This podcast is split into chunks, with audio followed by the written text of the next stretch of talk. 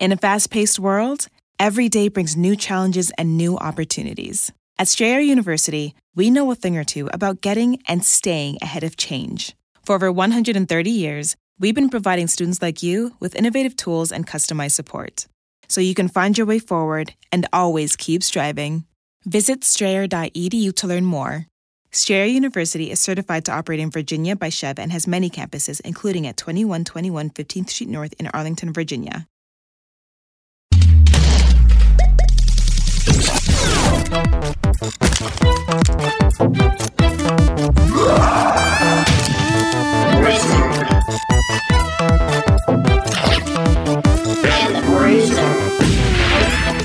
Grabthar's hammer, by the sons of Warvan, you shall be avenged. It is I, your wizard, Holden McNeely. And it is I, your fun and bouncy PG movie for families and eight year olds. And definitely there's no part of this episode where I say, screw that.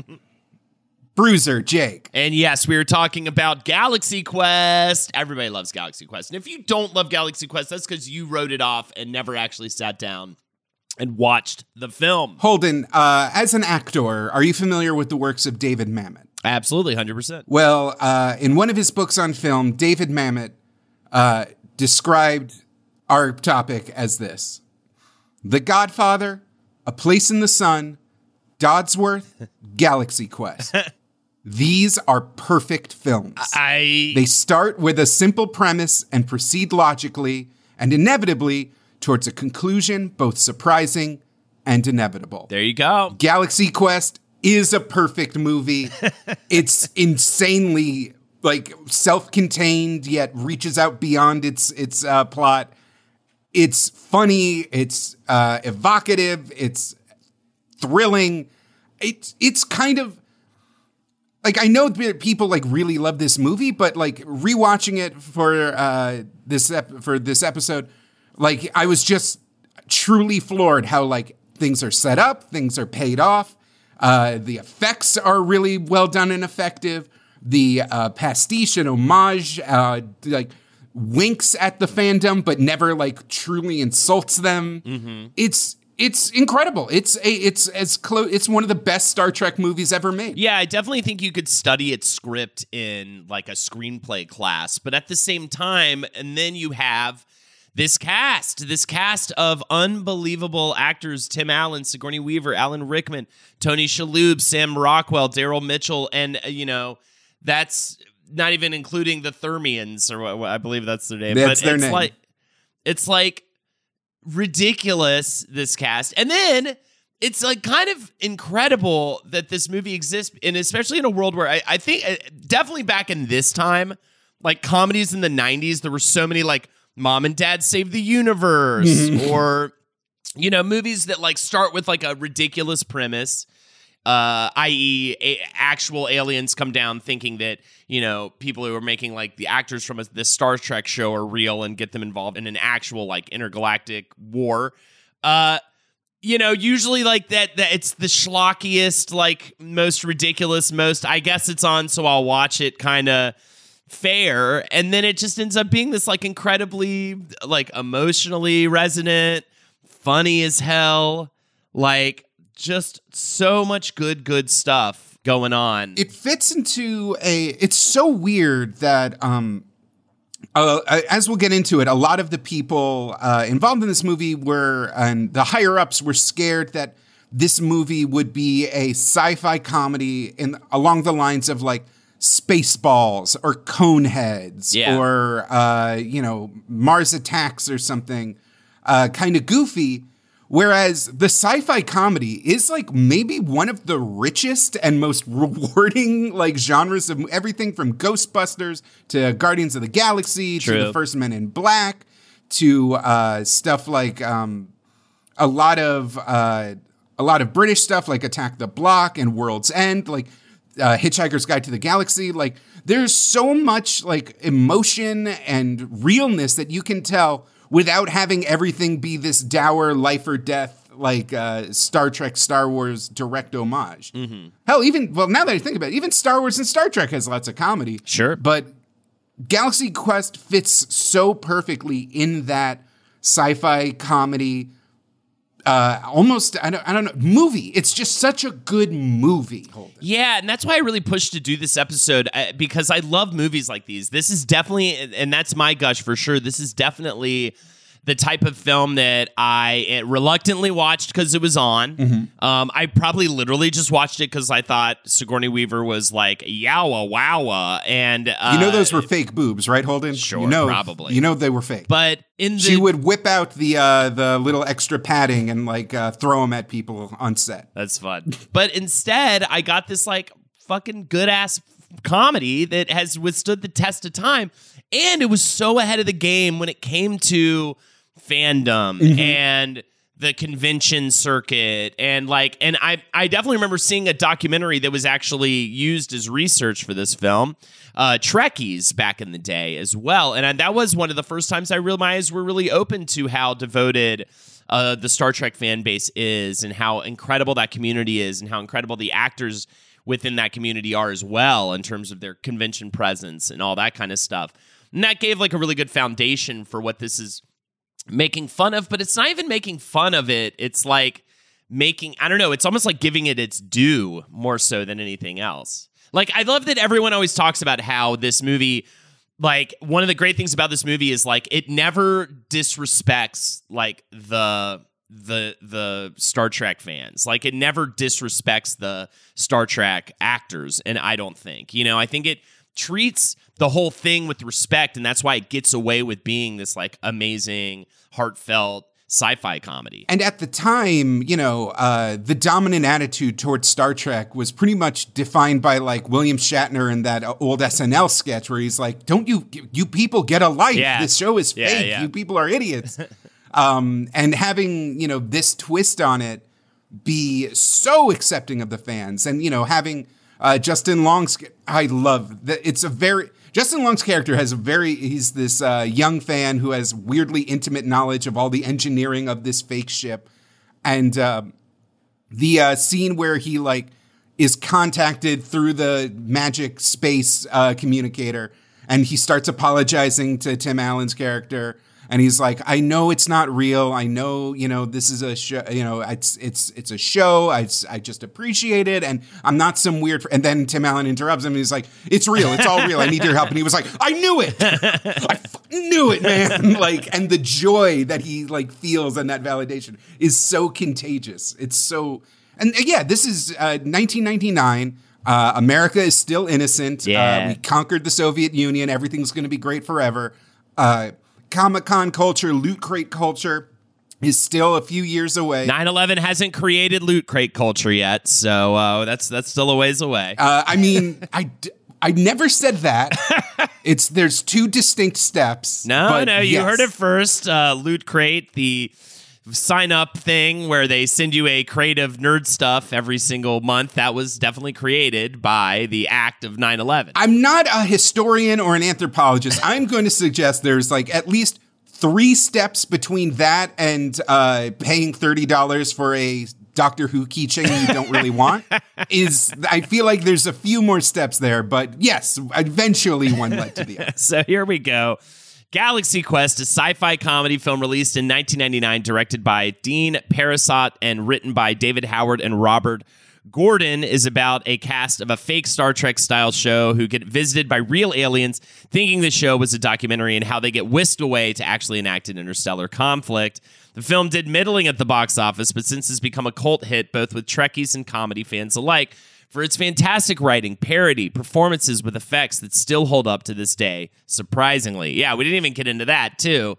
The practical and even the CGI is like not bad, especially for a 1999. It's Holden, it's literally the big dick kings of movie special effects. It's Stan Winston doing the creature effects and the ship models, and uh, uh, Industrial Light and Magic doing the CG. Yeah. You, you literally can't do better than those two companies. and they did such a good job of a thing that like has since been heavily criticized where they didn't lean too heavy on the CGI. They incorporated the practical into the CGI well enough, and that's always the trick. It, it feels like kind of like we went too far with Star Wars Episode One and the prequel trilogy. And then we reeled it back in a little bit with Lord of the Rings, and this this film also had that sweet spot. Um, and then we went back too far with The Hobbit. But what are you going to do? We talked about it in um, the Fifth Element episode, but this was a weird uh, uh, moment where like CG was getting introduced more heavily but it but still practical effects which were literally at the height of the art form of practical effects were still heavily involved.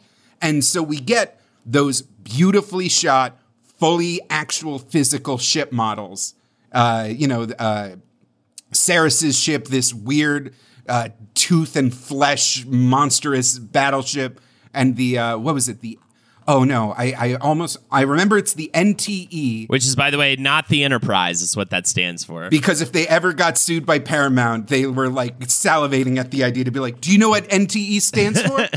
not the Enterprise. Um, but uh, all of those are actual ship models that they built, and they you know use the trick where they filmed the uh, ship with a moving camera and then filled in the background layer in post and it just creates such this amazing physicality like you really believe they're flying out there.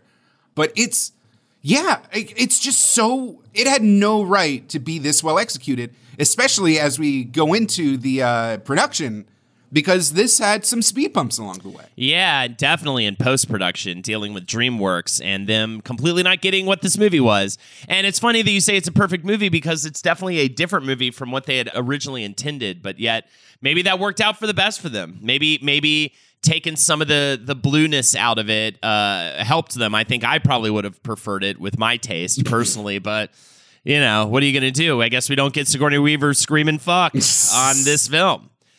Uh, so here we go.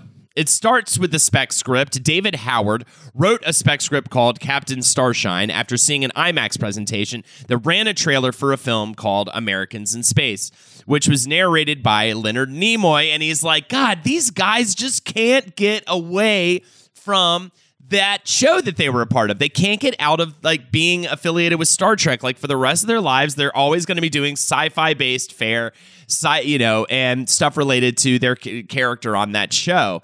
And then it popped in his head, what if we do a story about real aliens visiting these actors and taking them or whisking them away on this like whirlwind adventure. And so the script ended up, uh, he writes the script. Script ends up in the hands of DreamWorks Pictures and specifically award winning producer Mark Johnson.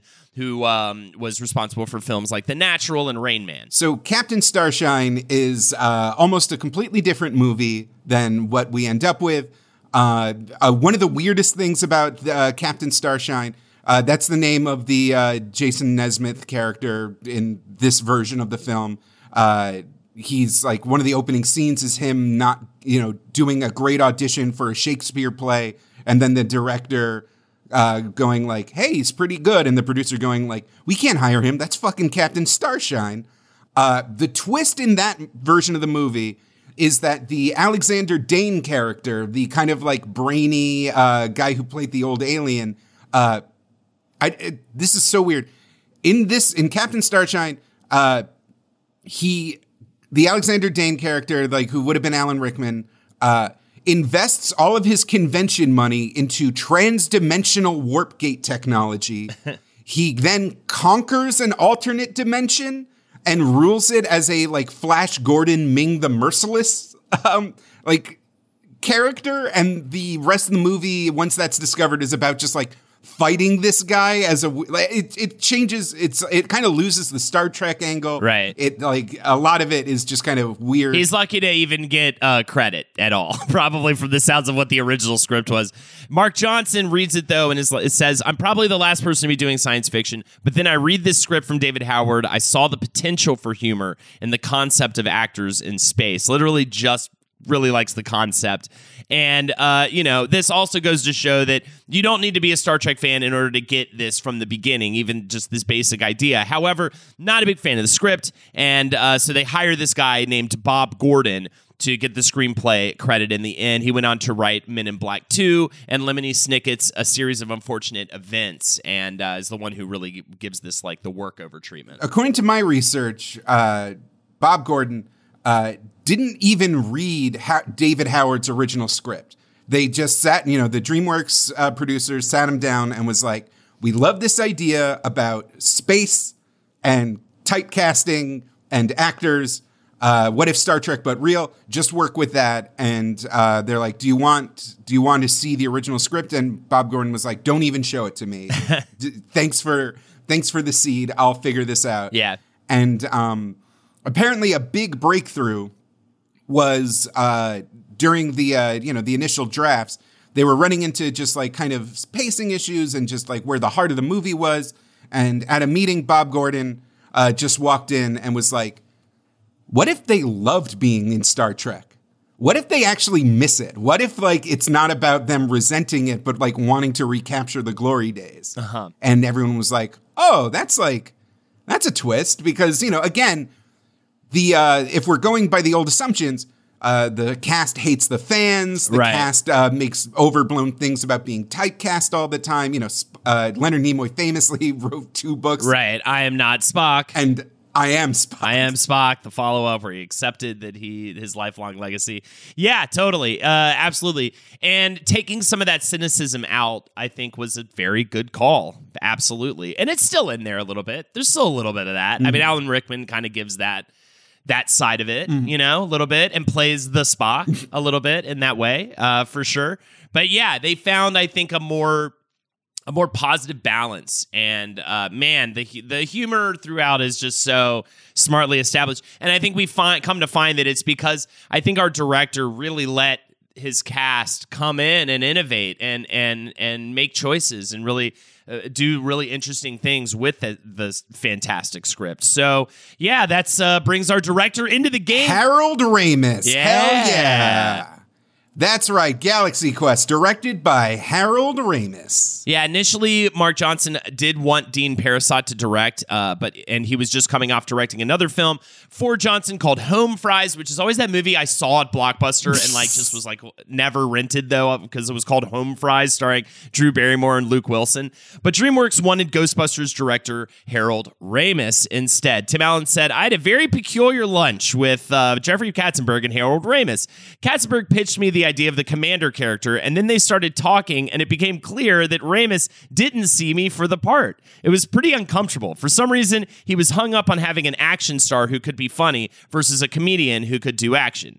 Ramis wanted Alec Baldwin to play the lead, and uh, Alec Baldwin turns it down. Later, he wants Steve Martin, uh, and then Kevin Kline. I think Kevin Kline actually Kevin would have Kline been, would have uh, been all right. also good, but Tim Allen kills this role. A uh, pre DUI Mel Gibson was also considered for the part. Nice. Yeah, I think even Kline though doesn't have what we don't didn't realize. I didn't even realize going into this that Tim Allen had. And that's a true love for sci-fi mm-hmm. and a true actual enthusiasm for to the point where again he's coming in and being like they'd have to check the atmosphere if they're going to leave the ship. I'm sorry, we can't just walk out of the ship without checking the atmosphere with some kind of gadget. You know, I mean, that's Tim Allen saying that stuff, which is fantastic to have that around. Uh, and so, uh, you know, they're fighting over Tim Allen. Sigourney Weaver wants in on the film, but is also having issues, which is kind of crazy because she was clear, you know, Ghostbusters and all that, uh, directed by Ramis. Well, they wanted they wanted unknowns. They didn't want to be remind or not unknowns, but just people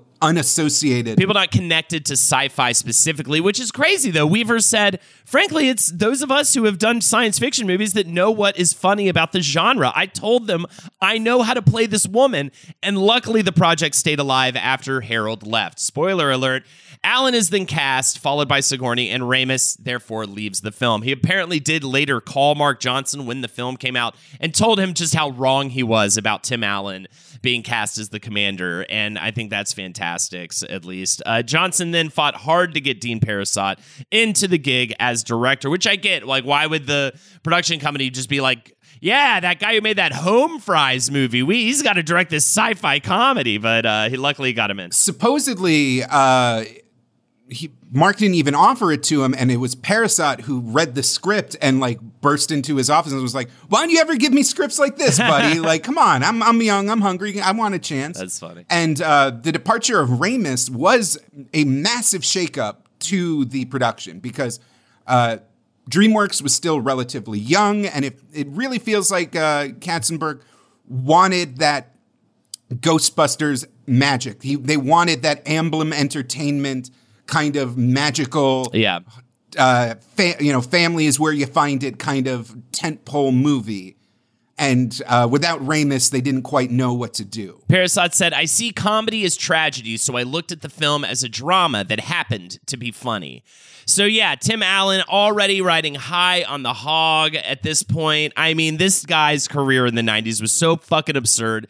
He's got Home Improvement as the hit sitcom at that point, the Santa Claus film series at that point as well. You also, he's also been doing Toy Story as well at this point, Buzz Lightyear. I mean, the Jason Nesmith uh, captain voice is pretty much just Buzz Lightyear. Yeah, it's completely, it's, uh, it's a one to one voice. he started out in stand up in Detroit and was probably the most successful person to come out of the comedy boom. I mean, yeah, and absolutely, he went to prison for almost three years because uh, he got busted at an airport with over a pound of cocaine. I didn't know it was over, a, pound. He only got three years for over a pound of cocaine. he must have had a really sure. good lawyer.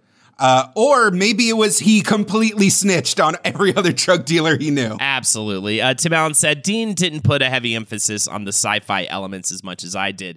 As we're disembarking from the landing on a foreign planet, I said, hey, wait, we can't just land here. Somebody has to take a tricorder reading of the atmosphere. Does it have oxygen? Uh, I just love it. But uh, this is the reasoning. Tim Allen said, I told Dean that all the sci fi people are going to hate this if we cut corners. And I think that's fucking. So it just goes to show. He's not just an actor casting a job. He like cares about this film, as does Sigourney Weaver. Again, hugely successful this time. Oh yeah, real quick with Tim Allen, by the way. At this around this point in his career, he had in the same week the number one show on television, the number one movie in the box office, and the best-selling book uh, of in, in in the in America. Like in the same week. That's fucking crazy. It's needless to say, he had all of America wondering. Uh, Sigour- I loved Home Improvement. Tim Allen, at, genuinely a sci fi nerd. He has a huge movie prop collection. He has an original Robby the Robot and N- Gort from uh, Day the Earth Stood Still. Phasers. He stole props off of Galaxy Quest and had them framed. He actually made Sigourney Weaver reluctantly sign a piece of uh, alien uh, p- uh, memorabilia that he stole. And she literally wrote on it, um, I forget what she, oh no, I forget exactly what she wrote, but she was just like, thanks for stealing this or something like that, Sigourney. And he was like, what the fuck? but yeah, loves it. Uh, Sigourney Weaver, also hugely successful, known for stuff like Ghostbusters and Alien. Allen said, We all came from different places as actors, and the film was certainly a risk, particularly for Sigourney, who had just finished a space film with Alien Resurrection, and this was a gutsy turn for her. She did a really great job playing this insecure actress who wasn't the hero. Sigourney Weaver said, The first thing I said to Dean was that Lieutenant Tawny Madison had to be blonde and she had to have big boobs. I loved Tawny from the first moment I read the part. To me, she was what a lot of women feel like, including myself, in a Hollywood situation. And the role really made her feel seen. She said, I scream when I see a spider. I feel like I was telling the truth about myself and science fiction through Tawny in Galaxy Quest, which I think is uh, awesome. She apparently refused to remove her blonde wig, uh, even when not filming, and would take it home with her. Uh, she apparently really enjoyed kind of embodying this uh, this alternate version of her career, where like you know maybe a few early movies don't quite work out the way she wanted, and she needs a TV role. Yeah, yeah, yeah, for sure. And she did end up stealing that blonde wig as well uh, when they after they wrapped. Tony Shalhoub, I mean, so good in this movie. Like, so funny and great. I just, I'm such a fan. He was up for the part with Sam Rockwell, uh, who ended up taking that part, the part of Guy. So he gets the call to come in and read as the tech sergeant. And Shalhoub's take on the character was actually based on David Carradine's performance in the show Kung Fu. He said, I'd heard he was high the entire time. And whether it was true or not, we used that as a jumping off point for Fred Kwan. It's 1999, 15 years after the Galaxy Quest TV series ended, and Fred Kwan is just a burnout with one foot outside reality. And so he and Parisot ended up rewriting a bunch of his scenes to instill this choice for his character, which really made it come to life. I mean, it was, uh, and even one of the producers in the documentary I watched uh, said that the Fred Kwan character was a little, was extremely underwritten, and it was Shalhoub's kind of choices. And Asian. he is wearing what I can like. It's clearly I. So this kind of like works out in or as an old Star Trek reference because there was so much like weird race bending and uh, even uh, Leonard Nimoy. A lot of his early work involved like yellow face sometimes. Mm. Um, yeah, no, uh, Tony Shalhoub's character, especially in the opening sequence, has like weird eyeliner that elongates his eyes. Like, I th- there's something, there's something to that character that was left on the cutting room floor, but the remnants are still like weirdly present. Well, yeah, I mean, Shal- Shalhoub even said he, I don't have the direct quote, but he even talked about how he like was surprised they even wanted him to read for the role. He was like, "This is clearly an Asian guy," and so that's I think what led them to rewriting it so drastically mm-hmm. uh, with this choice of him being stoned out, as because I don't think they had a clear idea. Obviously, if they're bringing in, if there was kind of obviously an Asian character, and then they brought, you know, and they're bringing in other actors that aren't Asian. Like uh, clearly, they were kind of fumbling with that one role, and it made it such a standout with Shalhoub. He just killed it. Uh, Sam Rockwell, as I mentioned before, threw some method into the madness for his role. Rockwell said, "I was constantly pacing and drinking coffee to try and get." And, uh, and make myself insanely scared. What's great about Bill Paxton and Aliens is that he's playing it authentic. He's really scared, and that's what makes it funny. Uh, so I went for that, and, and it's also uh, at this point in his career, you know, he's he's definitely like I want to be this like method career character actor. I want to do all this like great work, and he actually took some convincing for him to take Galaxy Quest, but he realized uh, he saw, I believe it was Sean Penn in Fast Times at Ridgemont High convinced him. Mm. He saw that actor in that role and he was like, I could do movies like this. I can do, I can do characters like this and still do as he put it, still do the deer hunter. Mm-hmm. You know, like I, I, I should, tr- I should be, you know, really spreading out a little bit more. And he's so fucking great in that part. Like I, I, it's such a good role for him, and it's such a silly movie for him to be a part of, and he just makes it so well. Uh, Daryl Mitchell had already worked with Dean Parisot on the film Home Fries and just totally rocked his audition for this part. Felt like this was his sophomore year, essentially, of acting training under Dean Parisot in this film. And he does a fantastic job as well. But I, I don't know if anyone does as good of a job in this movie as Alan Rickman, who started out in the theater, no surprise there, doing like Chekhov and Shakespeare and all that good stuff. I mean, clearly a classically trained actor. Uh, but it was really his turn as Hans Gruber in Die Hard in 1988 that cemented him as one of the greatest villain actors ever. And this is proved time and time again. Sheriff of Nottingham and Robin Hood, Prince of Thieves, Severus Snape and Harry Potter. Sam Rockwell said Alan Rickman was very instrumental in making sure the script hit the dramatic notes. Everything had a strong logic and reason behind it. He wanted the Grabthar's hammer moment to be set up perfectly, so it had that emotion when he delivered it to Patrick Breen who is a fantastic actor.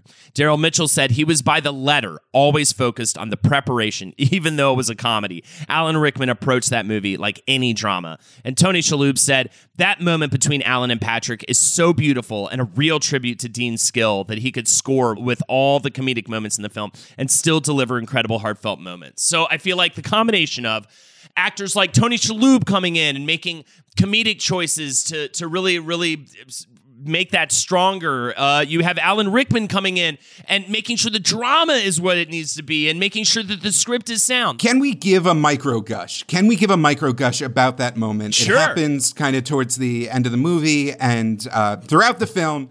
Uh, one of Alan Rickman's like kind of uh, running jokes is that he hates his catchphrase. Uh, by Grabthar's hammer, by the Sons of Warvan, you shall be avenged. At the convention, uh, people are dressed up like him with the weird kind of uh, head tentacles and going like, "By Grabthar's hammer," and he's just like, uh, "Who cares?" Right. Um, he uh, is prodded to be like, "By Grabthar's hammer, what a savings!" At the electronics store opening, yeah, and you know, uh, when uh, and the whole time he's like kind of looking out for himself. He's kind of uh, resentful of his situation on the Thermian ship, but having worked with Patrick Breen as Quellek, who uh, idolizes him the most, who represents the most irritating version of this obsessive fan that he spent his life battling. When it came time to comfort him in his moment of need, Rickman delivers those words by Grabthar's hammer, by the sons of Warvan, you shall be avenged. with such gravity and it brings such peace and calm to uh, Quellek's face that like you cannot watch that scene without crying. It's It so good. Maybe a perfect moment in a perfect movie. in this very funny film, in a film that really does not go for that at all until that point, is really great. Maybe you could maybe argue like the Tim the moment Tim Allen's character uh admi- admits that you know that they're from a fake show. Oh, like maybe okay. that. But let me t- let me tell this anecdote. yeah, yeah. Give me the okay, anecdote. so in Yeah, the yeah, beginning of give the filming, uh, Rickman was kind of at odds with Tim Allen because uh, Rickman is a trained actor. He is like uh, used to a certain level of professionalism, and Tim Allen was on full Tim Allen mode. He was like making dick and ball jokes directly to the camera. He was just like slacking off until he had to be on set. Like he was just kind of having fun with it and being the the first name larger than life American comedian man. And Rickman was kind of just like a little annoyed by it. Um, during the scene where Tim Allen's character, Jason Nesmith, is uh, talking to Enrico Colantoni's character, which we have to talk about him. We'll talk We about him in just a absolutely second. Yeah, yeah. Where uh, this pure innocent, this absolute like beacon of trust and naivete that has been uh, there for the, uh, throughout the entire movie is basically on his deathbed, having been uh, tortured beyond comprehension by our main villain, Sarris. Uh, and uh, it's up to Tim Allen, uh, forced at gunpoint, basically, to like tell him that it's all been a ruse, that it's all been a lie, that he's been lying to him this entire time. Um, oddly enough, Steven Spielberg, this was the only time Spielberg was on set, and uh, the director, Dean Parisot, uh, literally uh, was filming this confession scene, and he hears from behind him, like, oh man, Tim Allen's really good in this. And he almost whips around to be like, I said quiet on the set, and sees that it's Steven Spielberg, and immediately goes like, oh fuck, ah shit. But after several takes, uh, Tim Allen's performance is getting more raw. He's getting like visibly shaken. Uh, the whole crew is like kind of quieted by this, and they call cut. And Tim Allen kind of gets up and is just visibly uh, kind of disturbed and says, uh, I, I, I don't, I don't feel good. I don't, there's, I don't, I don't like the feelings I'm having right now. I need to go to my trailer and kind of storms off the set. And in the ensuing silence, Alan Rickman just blurts out loud, My God, I think he's finally experienced acting. Which is That's awesome. amazing. That's An amazing Rickman. That's an amazing Rickman. Hold on, I didn't do it right. I didn't do it right. My God, I think he's experienced acting. Yeah, that's awesome, and uh, makes a lot of sense. I, I feel like their relationship, from descriptions of other people, it was very like that. Like Alan would go on these like comedic rants and stuff, and Rick would just be sitting there like not there for it, just there to like do his job and like be an actor, and uh, yeah, so that makes a lot of sense. And and I think it shows in the film too in a great way. As for the Thermians, uh, Enrico Colantoni and Missy Pyle are definite standouts. Colantoni spent a ton of time pre-audition creating these mannerisms and vocal techniques for the character comes in as Mathesar blows the room away obviously with this incredibly well constructed like concept for this entire race of aliens gets ends, up working with Dean Parisot on what they refer to as Thermian school to get all the actors on the same page According to the uh, documentary I watched in Colantoni's uh, interview portion, he tried a bunch of different characterizations and none of it was really sticking, and he thought he had blown it.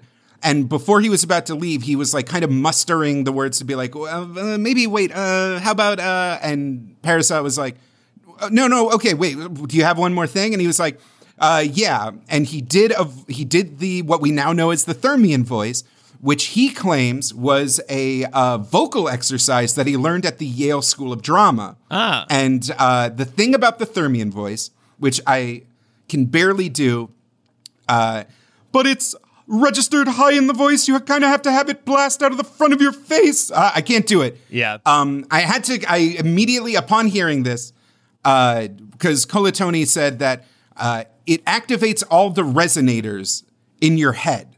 That there are seven spa- like resonation places where the human voice can kind of come out.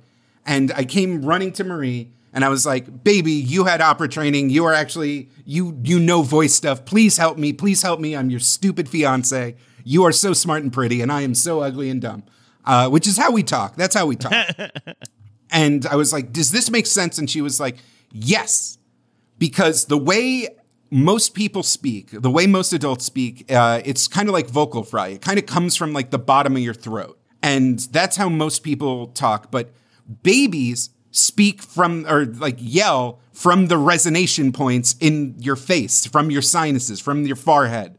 It's like a loud, clear, resonant voice. And uh, what yeah what should be just a, a vocal ex- a vocal exercise in order for you to re- relax your pharynx and project better in a theater setting what that does is that's how a child that's how a baby speaks it's Ah. not a it's a purely innocent voice it is the voice of an alien Oh, that's so forced funny. to speak with new human uh, vocal cords and voc and like uh, with a human body. And so, even though it was just kind of a spur of the moment choice, it worked so perfectly for these characters because again, these are octopus people that are just crammed into the form of a human with barely any understanding of how their human bodies work. And from that choice, the way that they walk, like uh, marionette puppets. I think it was. Um, It was uh, they approached them as happy Jehovah's Witnesses, taking everything in with love and acceptance. the way they clap with weird, the way that they laugh like "Oh, la, la, la, la, la, la," like everything about him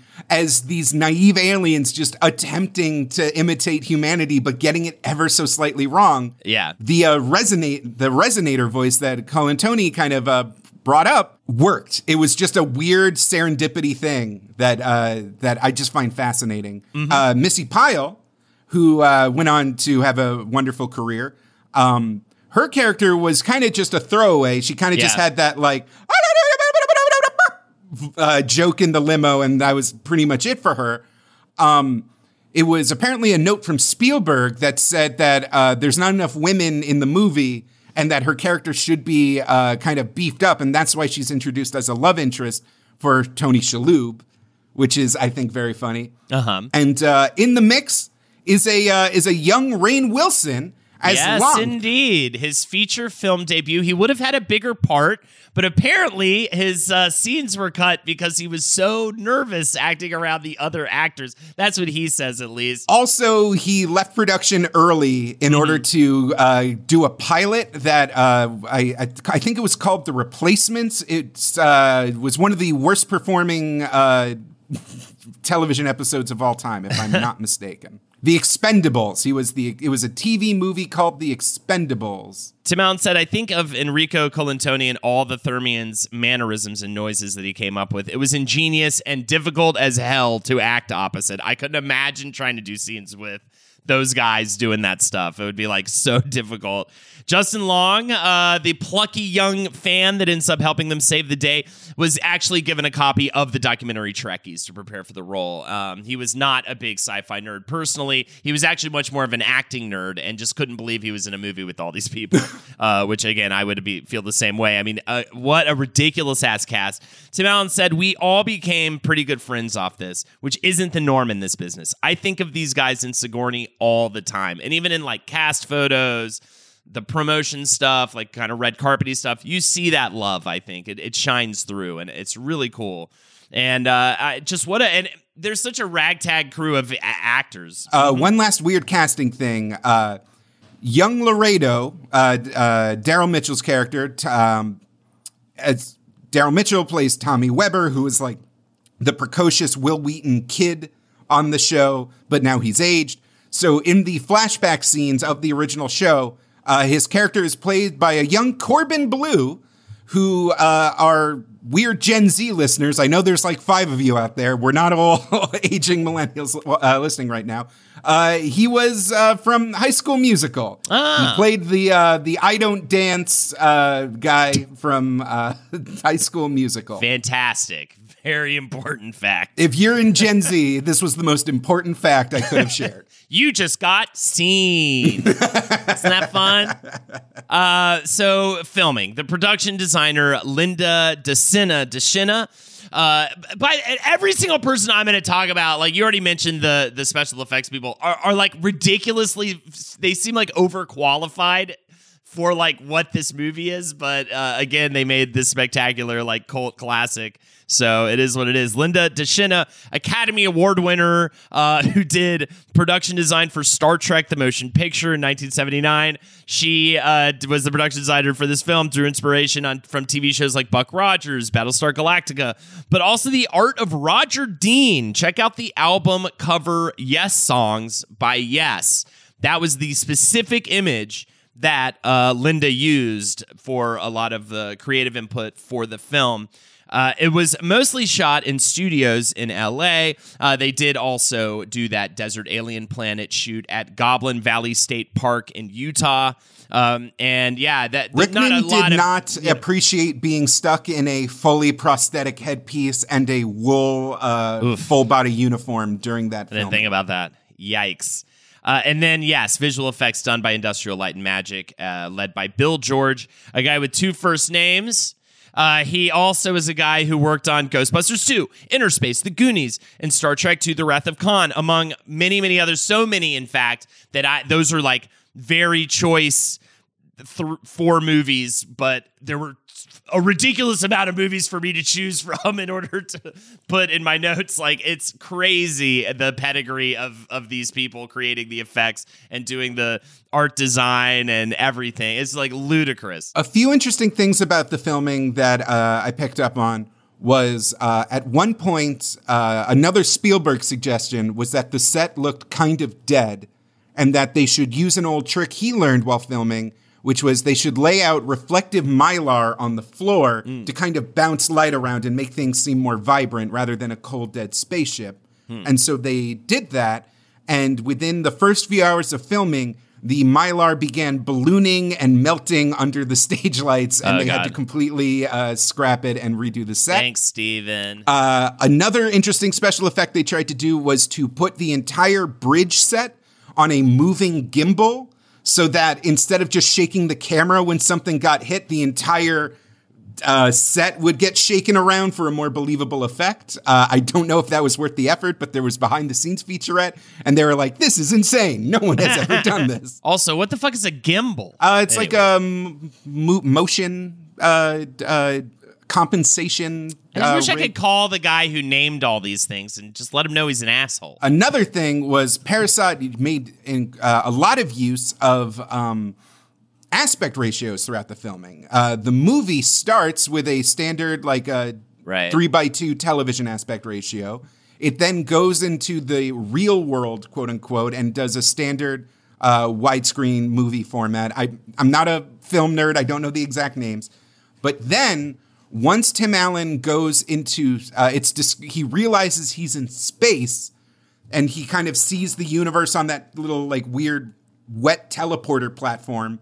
The movie goes cinemascope like extra wide screen, that kind of like full anamorphic uh, uh, aspect ratio, and the rest of the movie kind of stays there because now their eyes have been opened and like they've kind of ascended to an even higher plane of existence which caused massive issues during uh, the original theater run because a lot of uh, projector assistants would just kind of not realize that happens and the movie would get cut off by the curtains. And even uh, anniversary screenings were kind of muddled by this because they would use like the dvd cuts or they just the uh, the the sc- the magic of the of futzing with the screen ratio uh, just is it's if you if you have a version that does all of it you lucked out because it's actually kind of hard to pull off after the fact. Dean Parisot literally said this about it as the movie as well. Part of it, the mission for me, was to make a great Star Trek episode. And so there's all these little things in there departing the space dock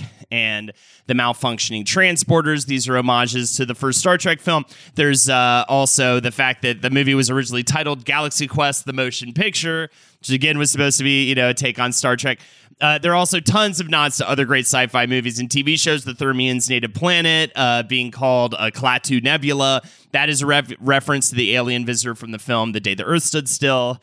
Uh, and the, the blue creatures on the alien planet were based on some creatures in the film Barbarella. So yeah, just all these little like nods, and I think you, again you get a sense of that watching the film. The the nerd love is very present, and I think it would not work without it uh, for sure. So uh, yeah, they were after filming, you know, kumbaya filming process from from the sounds of it, like everybody just having a blast together, but they were immediately hit with issues after filming a total reverse from the positive vibes on set. Mark Johnson said, "DreamWorks didn't know didn't know what to make of the film. I wouldn't go so far as to say they didn't believe in it, but it wasn't what they felt like they ordered." Sigourney Weaver said, "To me, they didn't seem particularly interested in what we were doing, which gave us more freedom during the shoot. But the last minute, DreamWorks decided it needed a movie to go up against Stuart Little, the Mouse movie."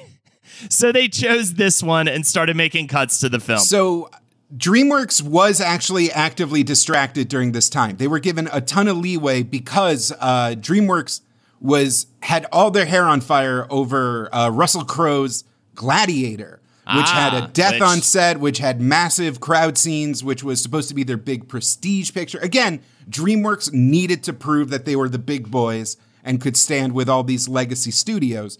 So they really did like kind of have a lot of leeway. And so when it was time to like present the movie, DreamWorks was like, this doesn't help our bottom line. This doesn't help us kind of compete with everyone else. Um, if anything, uh, it was the smash box office success of the Rugrats movie that really made DreamWorks scared because they realized they had nothing in their kind of docket to compete for the family movie. And so someone somewhere along the line decided, well, we can make Galaxy Quest the family movie. And that uh, caused a lot of friction. Yeah, because this movie was a lot hornier than it ended up being. it initially was way hornier. She, uh, uh, first of all, just Sigourney, we already mentioned how she was supposed to say fuck, but it really was one of those things where, like, Deep Parasite said that moment where she swears got so many laughs. It was a shame they cut it. I purposefully dubbed it really badly so it would stick out, which is great. Uh, and Weaver said that all had to go so they could make a kids movie, which is such a shame. I would buy Galaxy Quest with the cutscenes added back just to see Alan doing some of those scenes.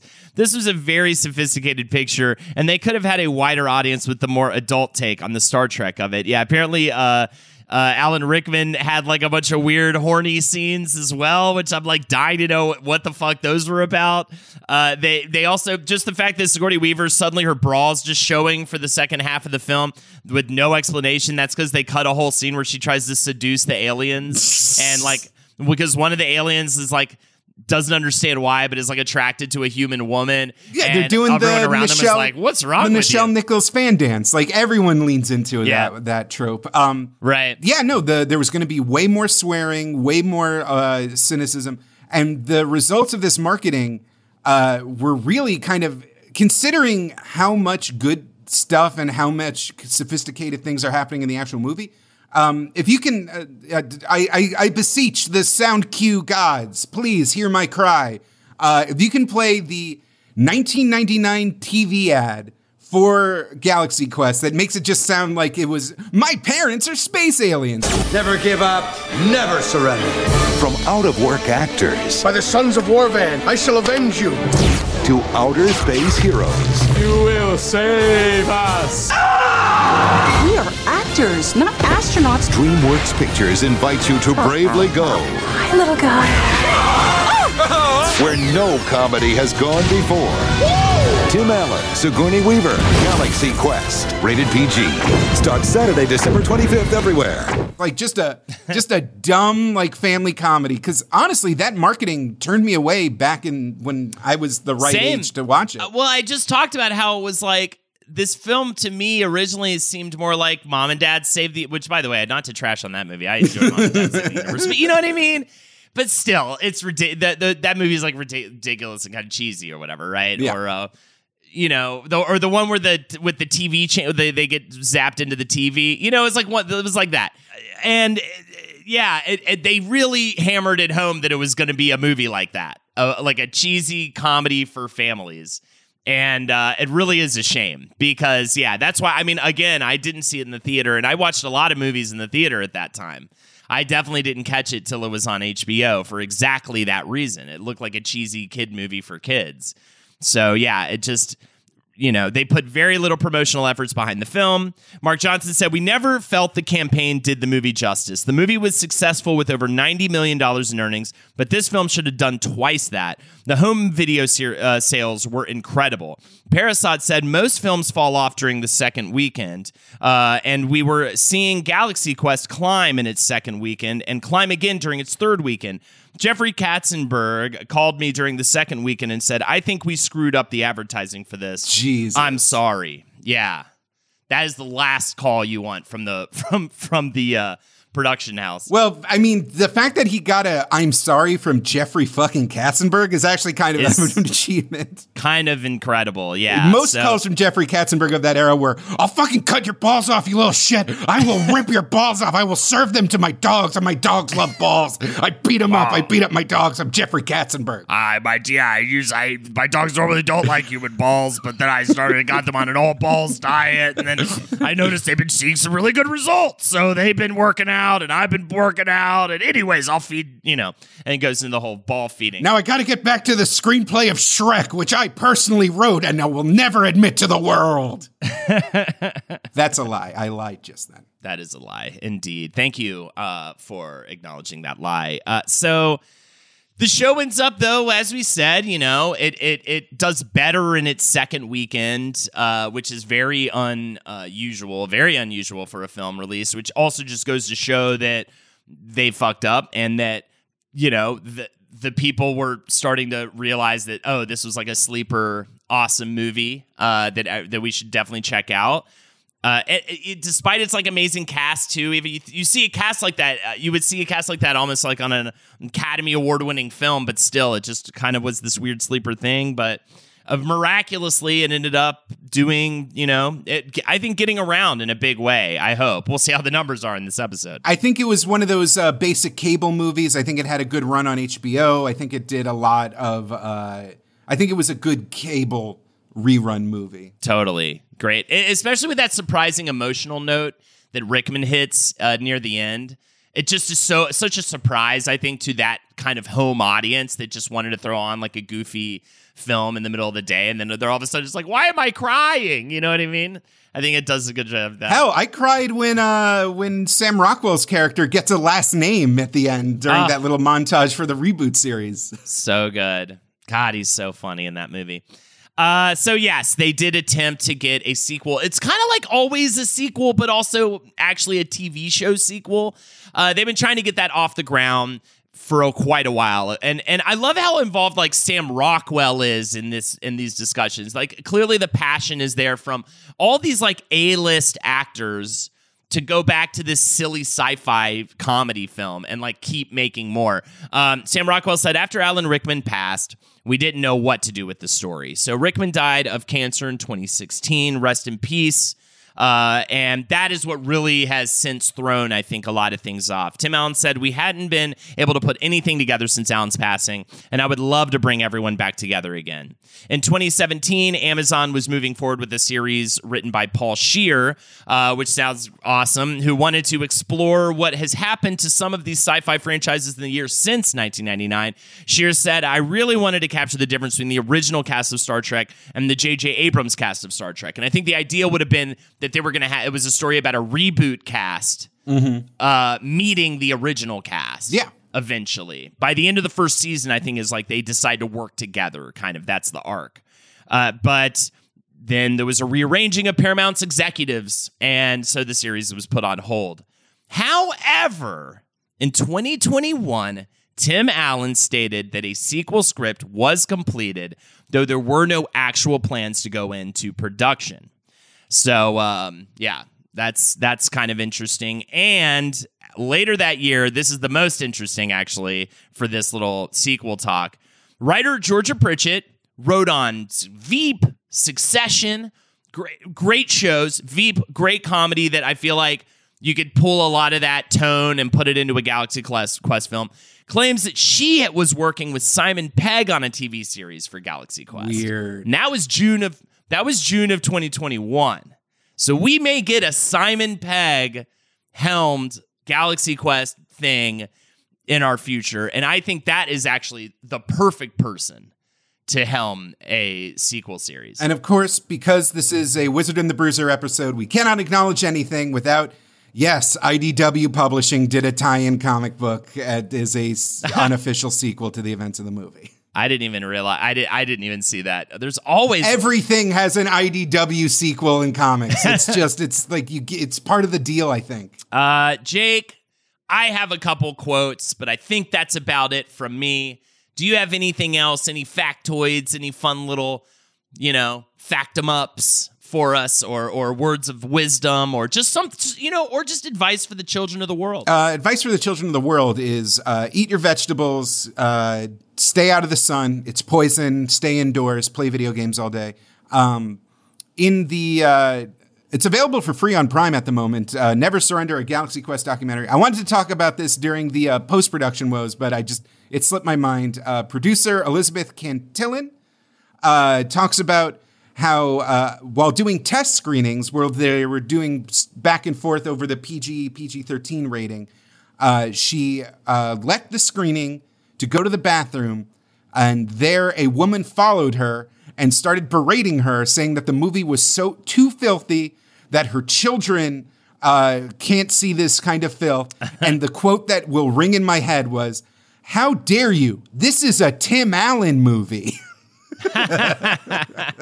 a guy who was arrested for a pound of cocaine. over, Yeah. over a pound. Over, well over, well over. It's like 1.7. Uh, yeah, that's that's amazing. Um, but uh, I and and hilarious. It was like, girls, gonna be way filthier than that. Uh, uh, you're lucky. Yeah, I have this uh, couple of quotes from some, you know, Star Trek uh, legends. First from Patrick Stewart. I had originally not wanted to see Galaxy Quest because I heard that it was making fun of Star Trek, and then Jonathan Frakes rang me up and said, "You must not miss this movie. See it on a Saturday night in a full theater." And I did, and of course, I fa- I found it was brilliant, brilliant. No one laughed louder or longer in the cinema than I did. But the idea that the ship was saved and all of our heroes in that movie were saved simply by the fact that there were fans who did understand the scientific principles on which the ship worked was absolutely wonderful. And it was both funny and also touching, and that it paid tribute to the dedication of those these fans. And and to me, that's why it works. Could you read that uh, last part in your best Patrick Stewart voice, Holden? No one laughed harder, louder, longer in the cinema than I did.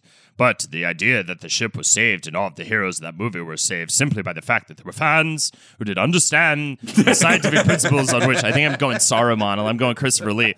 You're going a little Christopher Lee, but I which love the it. ship worked It was absolutely wonderful. And it was both funny and also touching in that it paid tribute to the dedication of these fans. Uh, yeah, yeah. Oh, Bilbo Baggins. no, I'm gonna just going Classic Patrick Uh, Stewart.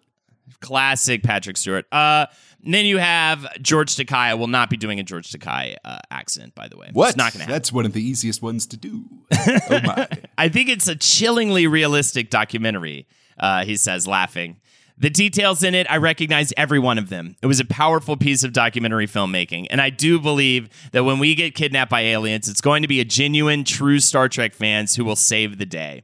I was rolling in the aisles, and Tim Allen had that Shatner esque swagger down pat, and I roared when the shirt came off, and Sigourney rolls her eyes and says, There goes that shirt again. How often did we hear that on set? I just love it. I, and to have these like Star Trek, you know, actors come out and talk about how they loved this movie and how they were so happy at, at the treatment of the fans mm-hmm. and at the treatment of of the the legacy of Star Trek, sci-fi fandom in general.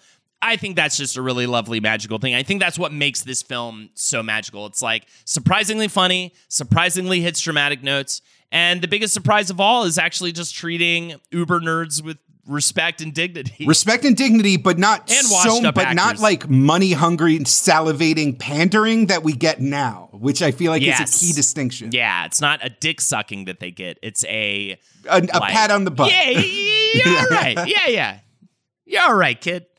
All right. I think that about does it. Thank you so much for joining us for our Galaxy Quest episode. Uh, if you'd like to support us further, patreon.com forward slash WizBru, patreon.com forward slash WizBru, uh, $5 a month, you get weekly episodes. For $15 a month, you can join us on Sundays for our Sunday study session where we cover whatever topic. Hey, this last week, we hung out and had a great time watching Galaxy Quest. Also, you can check me out, twitch.tv forward slash Holdenators Ho, uh, Monday, Tuesday, Friday streams. Jake? Uh, cannot stress enough that the Patreon, that's patreon.com forward slash WizBru, is how you can support us, and the bonus episodes are a rollicking good time. And at this point, if you're hang, if you just you're, you're hankering for more WizBru, you have hundreds of fun discussions that you can listen to on that Patreon. Um, you can find me on Twitter at Best Jake Young. Uh, read all my thoughts and plops and get little sneak previews of uh, bits of research from the upcoming episodes. And uh, hey, I'm a VTuber, man. Yeah. I am a virtual. I'm a virtual YouTuber. I, I got the bug. I was uh, razzled by the episode and uh, that we covered on VTuber. So if you go to YouTube.com/slash Puppet Jared, that's all one word, Puppet Jared. Uh, we have a bunch of streams up already that uh, you can watch. I think we had a lot of fun. Holden, you and Jackie Zebrowski guested on our uh, blockbuster debut stream, Uh, this and is uh, it was a rollicking good time. Uh, it would mean a lot to me if you subbed. It would mean a lot to me if you checked it out. And, uh, you know, leave a comment, leave a message. Let me know what you think, because uh, Puppet Jared is here for at least an indeterminate amount of time.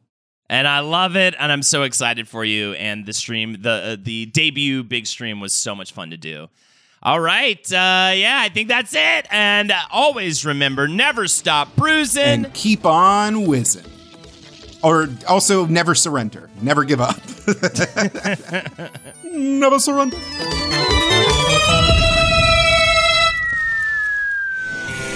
This show is made possible by listeners like you. Thanks to our ad sponsors, you can support our shows by supporting them. For more shows like the one you just listened to, go to lastpodcastnetwork.com.